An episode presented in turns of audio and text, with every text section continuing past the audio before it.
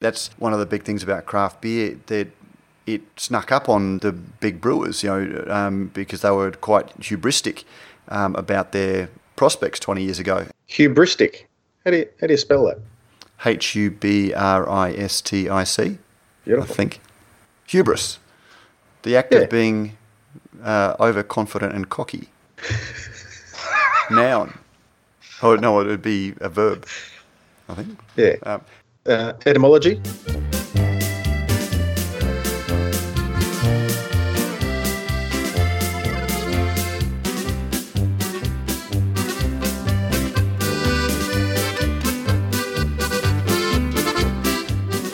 Thanks to Cryer Malt, local malt for local beer. This is Radio Brews News. My name is Pete Mitchum. I'm your host, and joining me on the airs today are the founding and current editors of Australian Brews News. Matt, did you hear me on the radio? Kirkegaard and James, I got a new house. Atkinson. Not joining us.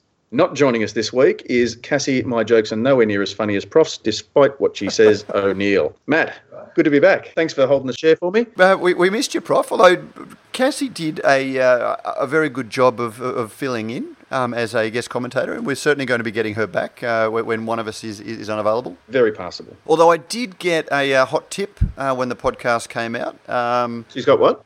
I got a hot tip that Cassie may not be Australia's first female some, uh, Cicerone. Yeah. Who's claiming the title? Well, and, uh, and, and to be fair, the person involved didn't claim it. It was somebody else from a very uh, interesting source. Um, one of the uh, large brewers, uh, someone who works for one of the large brewers, um, just very kindly uh, sugge- you know, pointed out that it was actually Zara Pryor, who is the top dog for Brewdog, um, has been a sommelier or a Cicerone since uh, 2014, and uh, that goes back to when she was working for Brewdog because Brewdog invests very heavily in uh, staff training. So she's Australian. She didn't get it here, so I guess Cassie can. St- well, although Cassie's Irish, so I don't know. So here it is. So Cassie, Cassie's not from here, but got it here. Yes. Zara is from here, but didn't get it here. So as far as I'm concerned, the title's still open. Anyone out there Yeah, who was there any born here and wants to do it here, the title is up for grabs. Are there any Get amongst them. Australian uh, women who got it while they were in Australia? I do know. I think Roxy Roxy Bubis may may. I don't know whether she's got the Master Cicerone or or just. I'm pretty sure she has got the. Um, Pia's got it now, doesn't she? and Pia Poynton might too.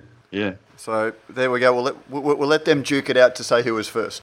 Making news this week. Governments around the country are playing gangster rappers with the breweries and making it rain dollar bills. Uh, Guinness joins the hashtag MeToo bandwagon. Uh, and the bum sniffers crack a couple of beer deals with some interstate rivalry thrown in. And Miller Coors gets set to throw the first stone. Um, Matt, James, there's a bit finally happening. I, I think people have realised, oh, okay, so Radio Brews News is back on now. Uh, let's do deals and make news. exactly, Prof. It's, it, it's been very easy to uh, compile the news list for this week, wasn't it? Yeah, it was. Uh, I, I listened to a, a very um, knowledgeable sounding gentleman uh, on ABC Radio up there in Brisbane, chatting about uh, particularly the news that you guys covered very well last week with uh, with with the BrewDog deal, as well as um, the South Australian government, as I say, um, throwing money around as well. Um, really interesting, Matt, because I, I think it's it's easy for I guess. Um, and look, I don't want to sound you know big noting, but but for somebody, I guess on a more strictly emotional level to look at it and say that's really bad that the government's giving money to an international rather than giving it to a, a local brewery possibly as you suggested missing some of the advantages that can come from from just the fact that the wallet's open now and it's towards beer and and production in the local area um, you know, to get the ball rolling Absolutely, Prof. I'm just going to preface these comments because there seems to be some confusion about what my position is. I think it's really exciting that Brewdog is coming to Brisbane. Okay? So before I start getting emails saying that to stop bashing Brewdog, uh, as, as has been uh, my week, um, I think it's very exciting for Brisbane. I think it's a really great thing for beer drinkers, and I think it does a lot for the local craft brewery scene. Brewdog is a fantastic brewery. They're making some great beers. They're very exciting. They contribute to the beer landscape in oh so many ways. But I can hold two thoughts in my head at the same time. Believe it or not, Prof. well that comes with opposable thumbs. I, that, that's what I say. But yeah, so look, I mean, it's a really exciting time for, for Brisbane, and But the Queensland government can't just say, hey, isn't this great? We got uh, Cameron Dick on TV having a beer, looking like he uh, knows what he's doing with the really cool international brewer, and do nothing for the industry. And the industry has had absolutely no assistance, and yet Brisbane's beer scene is just flourishing, you know, despite the, the, the lack of attention. And, you know, I guess comments like that draw, oh, you know, well, if they're doing well, why do they need government help? And, you know, I'm not talking about, you know, making it rain, just even having the tourism, that the state-run tourism bodies recognise that there is a craft beer precinct and putting that out the, the way that they've got brochures for the wine industry. Um, the, the, the, the, wine industry um, has a College of Wine Tourism up in Stanthorpe, which is fantastic, designed to benefit the industry and help it grow. Um, Queensland brewers can't even get an endorsement on their licenses to go to a farmer's market or a food festival and sell a beer to cover the costs. They have to give away no more than I think it's 50 mils at a time. Whereas wine, the wine industry can turn up. That is my criticism of the Brewdog deal. I've been sort of copying a little bit. I've been described as being xenophobic, uh, protectionist, protectionist, protectionist uh, yeah. unethical. I, I, I, I, was I was told that I was unethical because, as editor of Brews News, I wrote an opinion piece on the ABC that was full of my opinions. So I, I don't know what they think an opinion piece is, but it was an opinion piece that I was actually invited. And I didn't ask them if I could write it. I was asked anyway. Love Brewdog. Love you guys. Can't wait. My, my thought too was that okay, that, that money was, for a specific project. It wasn't to foster beer, you know, specifically in, in Brisbane.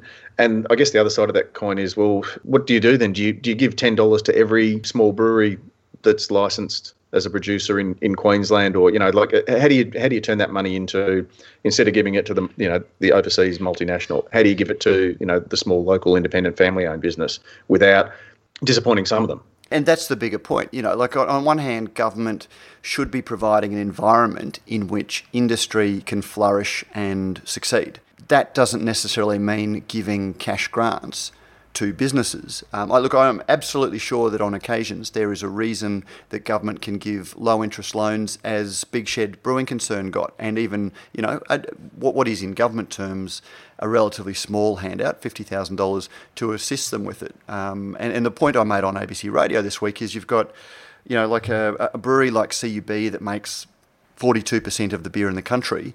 Um, their annual reports or their website says that they employ 1,600 people in their business nationwide. Now, that's a pretty good sized employer. Stone and Wood, which makes 1% of the volume that CUB makes, employs 140. So that's not saying CUB is better or worse, but if government wants to create jobs, you can see that you know just the inherent inefficiencies in small breweries makes them really good employers. Um, you've, you've got brewers that are making you know 500,000 litres with four or five brewers. So it is a good employer. And if you're looking at creating employment benefits, the government should be, you know, creating an environment in which small brewers want to be setting up. Exactly. James, anything to add on that before we move on? Obviously, this week the the Pirate Life um, news has probably been met with a, a, more hostile reception from people in the industry, from what I've seen, um, questioning, you know, why the fact that they, you know, since being taken over by ABI, it should really have the government should have been looking elsewhere for, for a company to give assistance to. Yeah, particularly since the Port Adelaide uh, brewery was was on the cards and, and was basically unaffordable until the AB InBev check landed, um, allowing them then to do it. Thus, yeah, again, the average listener would look at that and would, would, would hear that and say, well, that negates the need for you know a massive government injection of, of capital because you haven't you already got it kind of thing.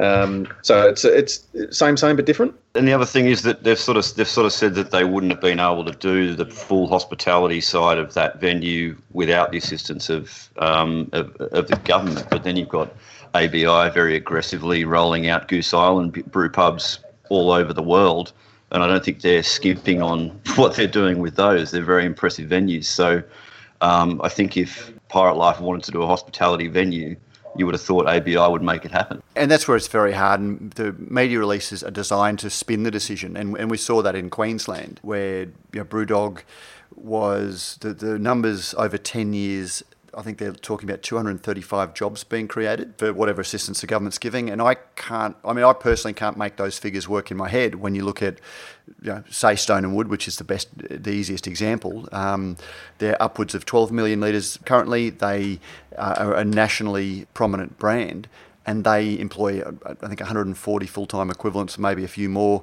um, in all of their um, ventures where are the Brewdog jobs going to come from to create that 235? I, I can only see it as being as part of their rollout of the um, Brewdog bars. Yeah, the hospitality side of things. And I can't see that um, as being exclusively in Queensland. That you know, the, um, you know, given that they've no, got 50 no. around the world, you're not going to have you know 15 in, in, in Brisbane. Yeah, and you don't need you know you don't need 50 brand ambassadors, do you? And, and like you say, if, if, if they do, they're not all going to be uh, you know, wandering around the Brisbane CBD, bumping into each other, are they? Yeah, to bring it back to Pirate Life, it's the same thing. You sort of think, well, if the numbers stacked up for CUB, they would built that you know brew pub as part of it.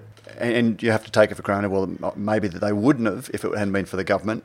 And then, is it in the uh, government's interest if they're trying to activate a precinct, but and, make it you know like a, a fairly quiet or dead precinct, to try to activate it um, and make it more exciting. Having Pirate Life certainly does that. Um, but then you, you sort of start getting into the issue of, you know, should government be trying to pick winners? Um, and do we leave it to government to try and pick what are the interesting and vibrant um, industries to attract to, to, a certain area? Because you can point to a whole lot of areas that are pretty woeful um, when it's left to the government to, to make those decisions. Yeah, as we suggested, that it's been a while since I guess uh, we've we've associated you know government with handing out money to to breweries, whether they be be big or small. Um, it's even more rare that um, sporting codes have sort of embraced, I guess, the smaller end of beer. We've seen plenty of sponsorship for uh, you know VB for the for the cricket team, and uh, you know Tooheys for the rugby league state of origin team, XXXX for the um, the Queenslanders.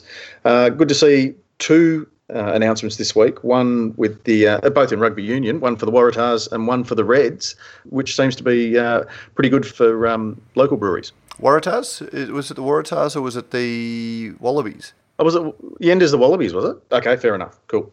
Um, so Matt, talk us through uh, Newstead picking up because Newstead, I think, have have had some. Is it some stadium sponsorship, and now there's a, a specific um, sponsorship through the, the Queensland Rugby Union? Mate, to be honest, I don't know. I'd, the guys from Newstead posted photos. They started teasing it two weeks ago and started posting photos of the Newstead signage around the ground. And I said, "Oh, this is." I've contacted them. This is great news, um, guys. Can you tell me about it? Oh no, we can't say anything about it yet. Hold on. Well, why are you posting on social media? That's that's probably not the place to keep it quiet.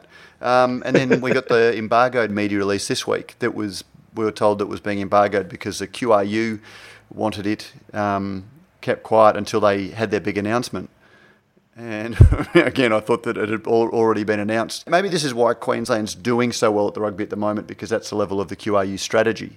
But yeah, look, uh, uh, apparently they are the craft beer supplier um, of the QRU. I'm pretty sure that that doesn't mean that uh, they're the official craft beer partner. So I'm presuming that XXXX or one of the, the, the big brewers is still going to have a presence there. But you know, if you want a craft beer, it'll be from Newstead, um, and they're going to have a mid-strength in a unique package to christen the QRU partnership, and it'll be available at Ballymore Stadium alongside Newstead's Golden Ale, Pale Ale, and other beers from its range. So look, you know, exciting. Um, and to, to, be honest, despite the shit canning that there has been for Yenda, um, and I certainly don't have a torch to um, bear for Yenda.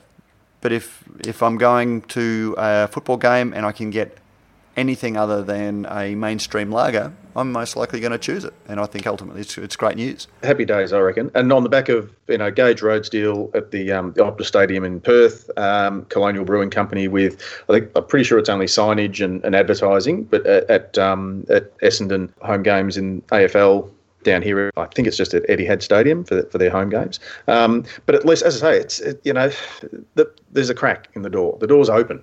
Um, Gage Roads has its uh, Sydney Rugby, Sydney Sevens sponsorship as well. So yeah, look, it's all really positive signs. Looks like a groundswell. Yeah, Yeah. And, and the other thing is, it's great for, for beer because if people can go to the football and get exposed to it, it's great for these breweries. And the other thing is, it's great to see these small breweries are starting to get the size and the scale that they can actually enter into some of these arrangements. And uh, you know, it, it, it's there's nothing more frustrating um, as you know, I, I do quite a bit, Prof, and I'm sure you do, that when you're sort of contacted by a food festival or an event and, you know, they, they want to get craft beer into it. But a lot of these events, a lot of these sports grounds are only economical if they get a big cash injection from their, their sponsors. Um, Yeah, yeah. you know, the the Commonwealth Games uh, on the Gold Coast is a great example. There's been a whole lot of breaking stories this week that Queensland wine is being excluded, and uh, I, I would chip in and say Queensland beer is getting excluded. In in the case, XXXX is the sponsor, um, and yes, XXXX is a state brand, but it's owned by um, a, you know, a foreign company. That's just a you know not a criticism, just a statement of fact the government loves to tout when they do a big event like the um, Commonwealth Games about, you know, this is going to be fantastic. It's going to put Brisbane on the map. It's going to put Gold Coast on the map. It's going to expose, you know, a whole lot of uh, our products to international visitors.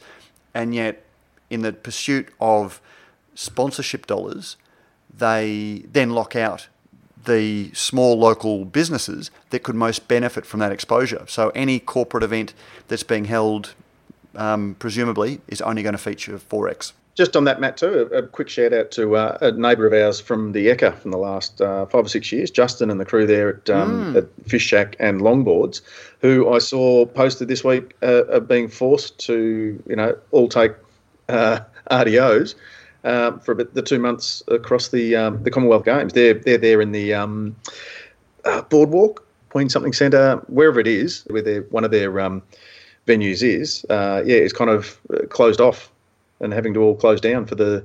So is that, is that in a similar sort of thing because they they're not sponsors, or, or is it is it just traffic? Traffic on the um, Gold Coast Highway is appalling at the best of times, and the uh, trains that run down there are apparently crowded um, as well. So trying to get people from Brisbane down to the Gold Coast is going to be a a nightmare. And then you see all of these impositions on small businesses that are going to close or take uh, you know extended holidays because their, their business has got to be closed. Um, you know, and God knows how much the uh, government shells out to bid for the Commonwealth Games and then to stage the Commonwealth Games and build facilities that are pretty much you know used once and then they become community assets with a much lower um, degree of use.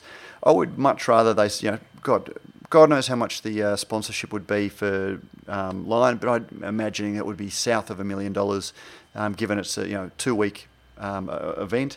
I would much rather the Queensland government forewent that pissy little amount of money and said, look, this is a great chance to get our local Balter, um, Burleigh Brewing, uh, Black Hops, get those beers, you know, out before an audience, and you know, do some good with this money that we're already spending anyway. But th- these things are very complicated, uh, despite that very simplistic. Because Peta Fielding from Burleigh Brewing is on the Commonwealth Games board. Um, so you know they, they've got a great person flying the flag, but I think that's just the nature of any big event. They need to chase dollars. Yeah. Um, and I'd much rather see the government investing in, uh, you know, adding a little bit of, you know, a, a- a zero to the check to uh, make sure that small businesses get the benefit. So uh, if you're on the Gold Coast or if you're a local, get down there and support those local businesses before they have to close down. Do them a favour.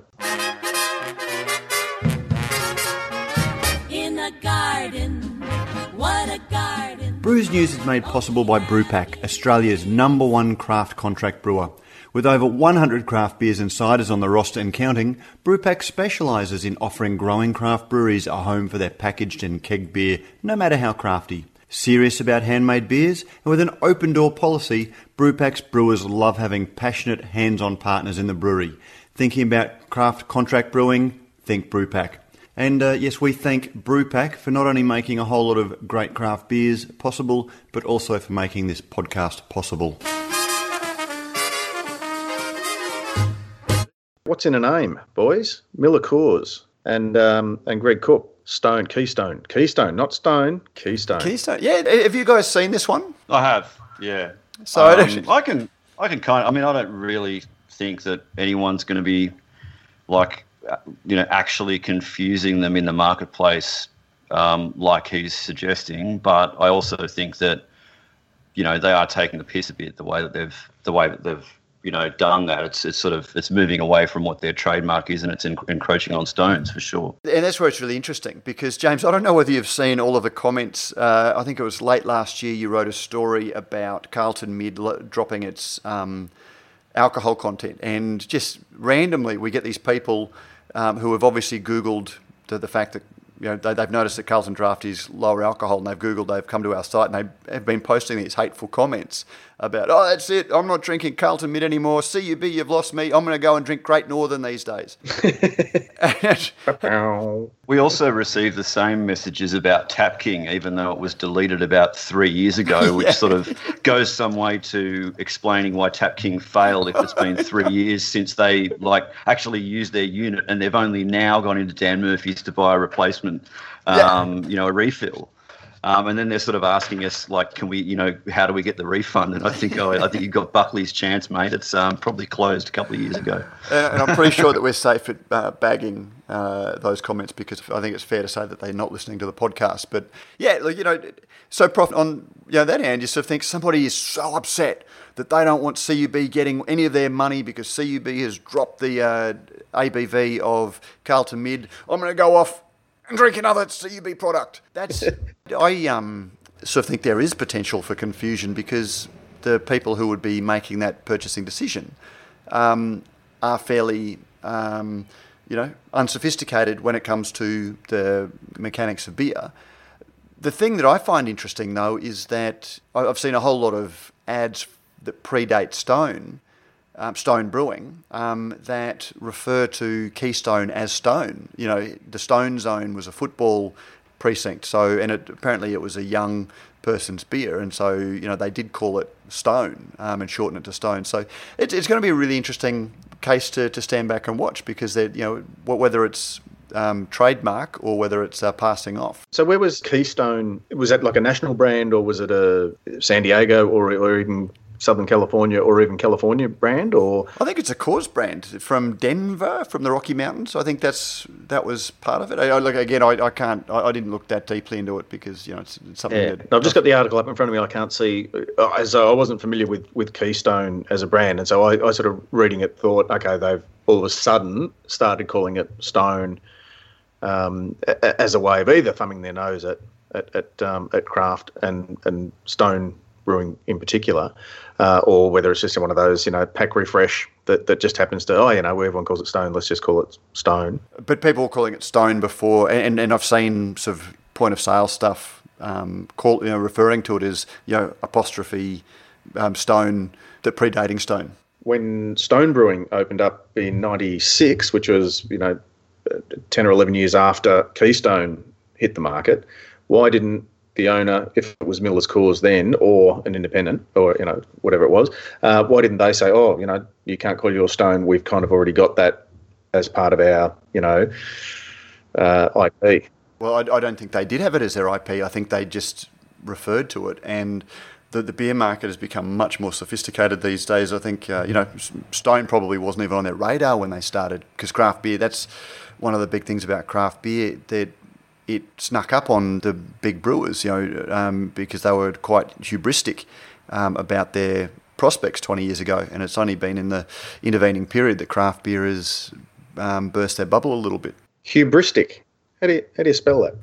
H U B R I S T I C, I think. Hubris. The act Yeah. of being uh, overconfident and cocky. Noun. Oh, no, it would be a verb, I think. Yeah. Um, Uh, etymology. Funnily enough, in, in the world of great coincidences, um, I'd seen a couple of tweets from Greg Koch last week. Greg loves to, to beat the drum, despite Stone being, I think, the, in the top three brewers, craft brewers in the in the US, um, and having you know In two terms of breweries in the scale, states in, in terms of size. scale. Um, Yeah. and uh, then also Stone Berlin. Um, you know, he, he loves to sort of talk about you know keeping the faith and being honest and being having integrity and uh, all of those things. And uh, there was just a tweet that I you know just sort of uh, rankled me a little bit last week, where he sort of talked about um, insidious creep about how businesses might you know start standing for one thing and gradually sort of water that down And I just sort of tweeted him, sort of uh, said, you know, Insidious Creep, that's a great description for the gradual erosion of, uh, of values.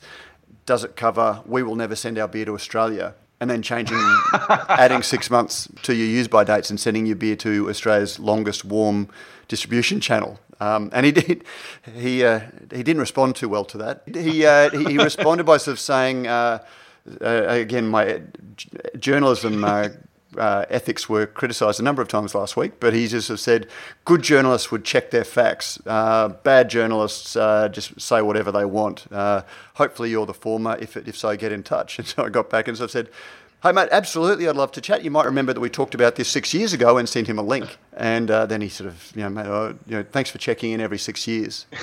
Yeah, right. Well, but yeah, again, the, the, the interview that we did with him six years ago or seven years ago, there was no nuance to his statement. There was no room. No. All of the, you know, anything that he's likely to, to be saying has changed was all canvassed, and it was no, I'm not going to do it. But, but, but he was saying back then, he was saying, look, please don't buy our beer if you find it there because we're not sending it here. But now that they are sending it there, isn't that a different? No, no. Well, see, go back, and go back and listen to the podcast, Prof, because he said, and I said, well, okay, I, I can understand why you don't want to send it, why, why you don't want them drinking it grey, but there's obviously demand for your product. Why don't you send it over here? And he said because it's too long a distribution. To send it cold will make it too expensive. Australia's already an expensive place to, to drink it anyway.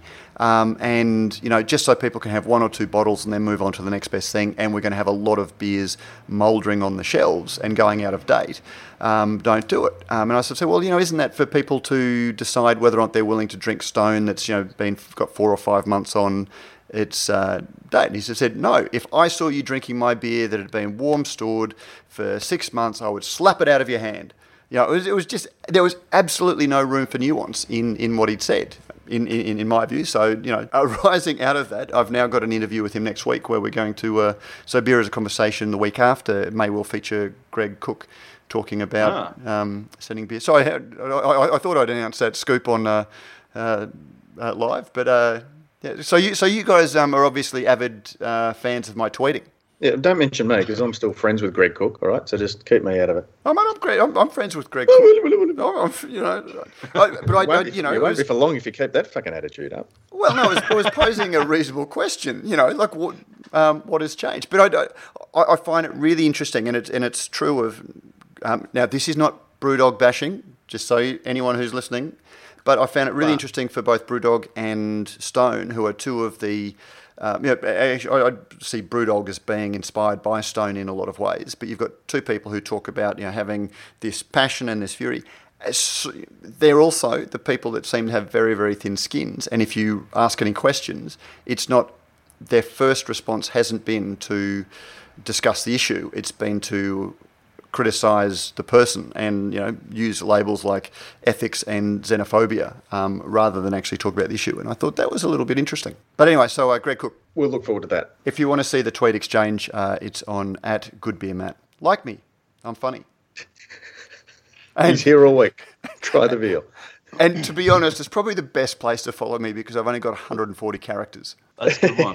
Speaking of Twitter, Guinness joined the uh, the hashtag MeToo bandwagon this week and and are going to use Galaxy and Simcoe and Mosaic in their um, is it their Hop House 13 lager? Yeah, I hope it's- it's, it's it's not the actually, stout, is um, it, James? it's definitely a new product. And actually, I, I qualify that by saying it's a new product in Australia. It was actually launched um, overseas in 2015, and it's gone absolutely gangbusters for them. I was just reading um, just just this morning.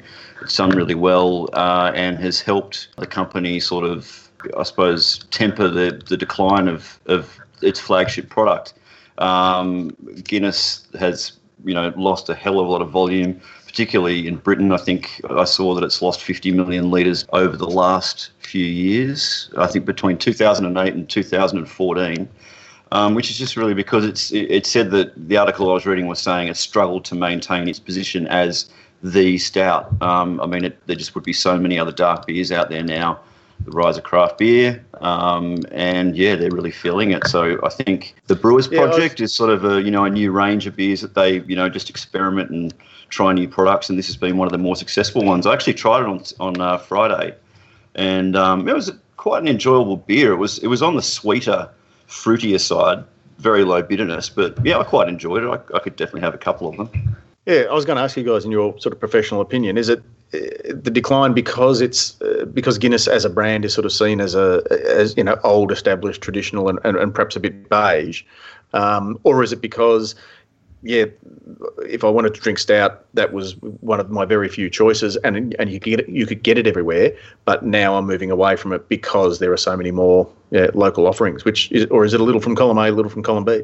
Yeah, I think it's I think it's a bit of both. I mean, I think it's really the same you know the same thing that has led to the client, decline of Bud and VB and all of these products that even though Guinness is, is much more characterful drink than than those are, but um, I think you know, and especially for a company that only has essentially one product, um, that's that's why they've found themselves in a fair bit of trouble and, and have to sort of innovate and come up with with new alternatives. They have been one product. All products go through a life cycle. You see it with a beer such as VB. Um, but then also you, you, need to look at you, you, don't see the faux Irish crack bars opening uh, Crake crack. Um, I know what you mean. Crake, yeah. Um, uh, opening. Plastic McPaddies. Yeah, yeah. Plastic McPaddies pretend Irish pub. To be you sure. know, there was a time when every shop, you know, strip mall um, had, or you know, every big party pub in town was designed around that, um, which in itself has seen the beer, you know, get a cachet about it that it's not necessarily Irish; it's Irish party bar and it's also a franchise beer. It's you know brewed 25 places around the world. Everyone knows that it goes from Lion to CUB to whoever whoever does it. Um, it was interesting to hear uh, Cassie's observations last week uh, about it, and I think all of that goes to see its decline. You know, it's not necessarily seen as authentic anymore. Yeah. In terms of uh, upcoming events, uh, the Brews Vegas program was released, given that you are the local and, and heavily involved in that scene, talk us through it. What can we expect this, this year? What's new? Mate, I was actually just uh, going through and uh, having a little bit of a look at it. It's uh, a very exciting uh, program. Yeah, but the Brews Vegas is Brisbane's showcase. It's in its fifth year.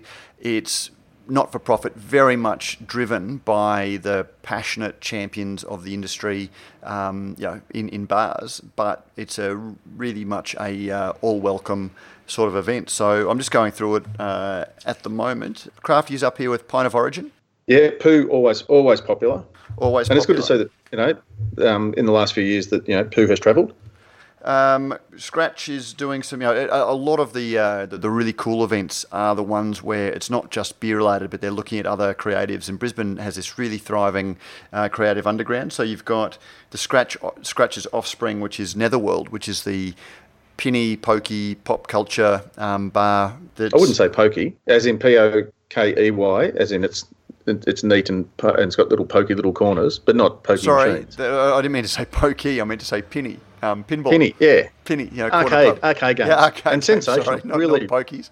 Um, but yeah, no, they do some really cool things. I think last year they did a they turned the venue into if you're into uh, role playing games, they turned it into a role playing um, game where you would turn up, get your uh, quest, and go off and fulfill the quest elsewhere in the in the bar. Which again, uh, really really great fun um, taking over the whole event. So, um, and actually another one that caught my eye was Topher Boehm is up and doing some stuff at Craft, which is a they do very small events, but they're always really really cool events looking at you know fermentation and you know because it's a, it's a, it's a wine, beer, cider. and they look at the whole fermentation. So yeah, no, it's a great. The, the program's out. Jump online, brewsvegas.com, and uh, pick your event, pick your journey.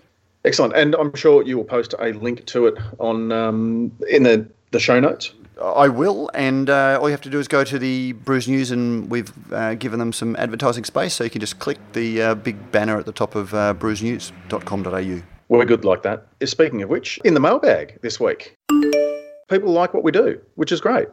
And sometimes they even write in and tell us that they like it. Matt, you um, you sent a uh, shared a, a letter that we got from Daniel Massey. I hope I'm pronouncing that correctly. One of the few that we get that's not from, I guess, a you know a, an associated brand or material supplier or whatever, just from a, a, a, business that's that's got nothing to do with beer. So it was a, pleasant change as well. Good to see that we uh, you know we extend outside the um, the circle or the, the bubble.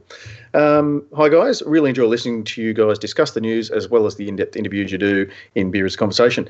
Uh, felt the need to write to you to say thanks for the Brewdog interview. Matt did a really great job of asking some pointed questions and didn't let them get away with brushing the question. I'll certainly be interesting times ahead for the craft scene up in Brisbane. Uh, and he points out one thing that nobody has touched on is the effect it will have on Phoenix Beers, who currently distribute the product. Uh, be keen to know their thoughts on the matter. Actually, think some uh, beer as a conversation with some importers, distributors would be really interesting. Keep up the good work, and looking forward to Old Man Yells at Cloud or whatever you decide to call that segment, which we will get around to. We're just running it through legal at the moment, and uh, also I just keep I just keep batting away uh, requests from uh, one very prominent person in the independent beer biz who is almost paying me to to name names. So, and if you're going to do it, name names. so we, have just got to have a bit of a production meeting about that, and we'll get well, back mate, to you guys. But no, um, don't, don't don't hedge who wants to name oh, names. Name names.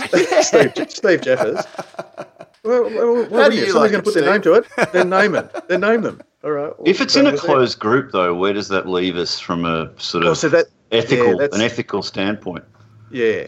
Well, even in a you know people you may end up meeting in a dark alley at a beer festival at some point in the future aspect to it as well. So we'll just uh, not that I'm suggesting any of them condone violence or would uh, impart it upon us, but um, you know you just never know, do you?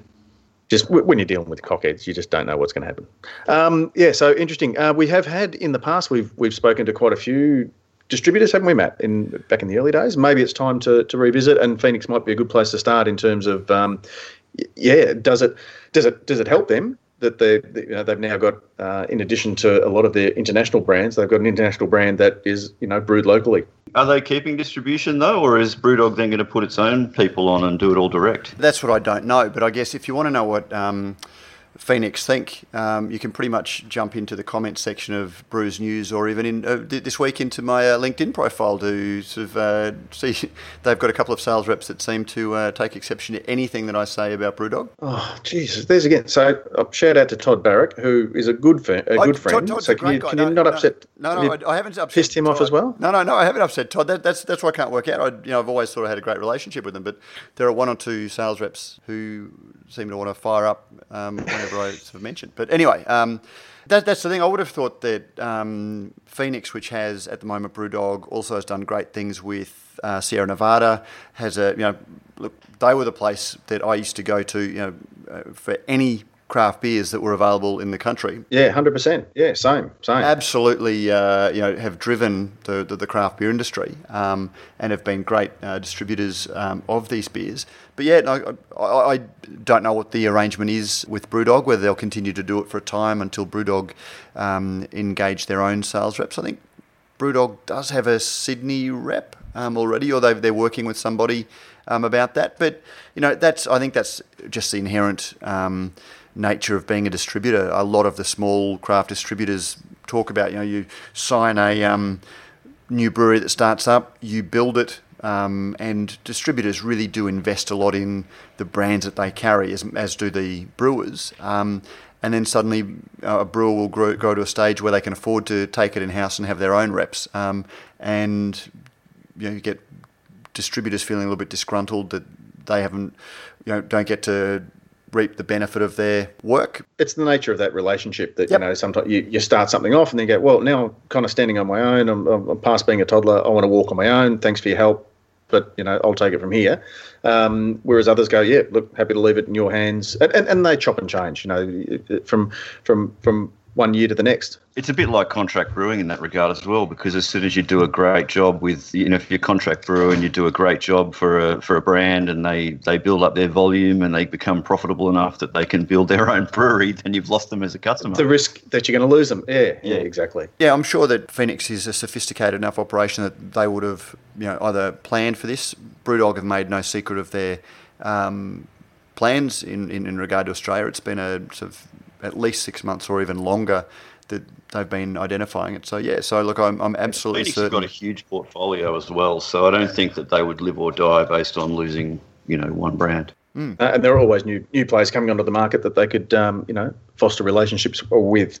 Thank you for your email, Daniel. He's left an address. A bar blade has been sent to Daniel. Dispatched. So, yes, so if you would like your very own limited edition Brews News bar blade, uh, shoot us a note, uh, an email, send us your brickbats or your uh, praises.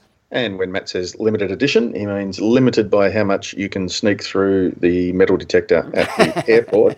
Um, and for those wondering at home, and I had to explain it to a couple of reasonably concerned looking blokes. Look, I'm, I'm, I'm going to make a big assumption here, but I'm going to assume that they were from a um, non drinking background and, and had I had to do a lot of explaining as to what the purpose of, of the bar blades were. That they weren't Um, but I got them through.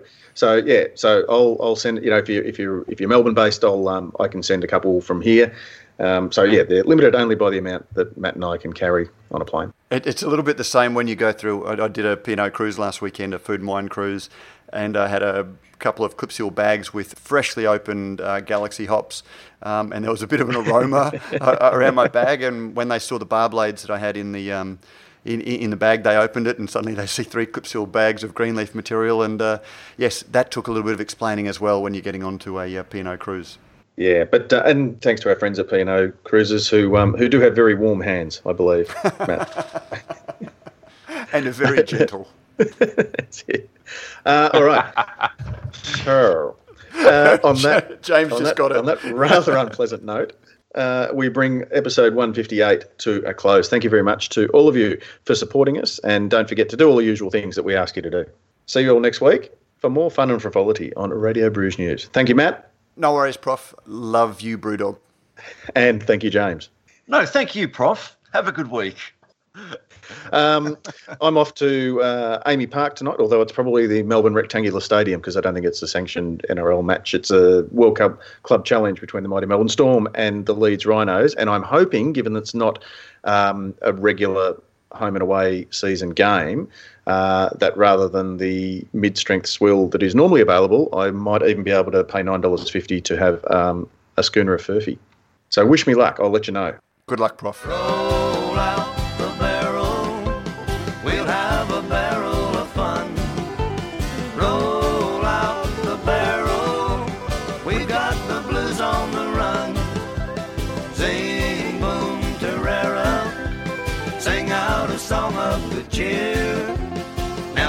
to roll the barrel. The all here. And we're out.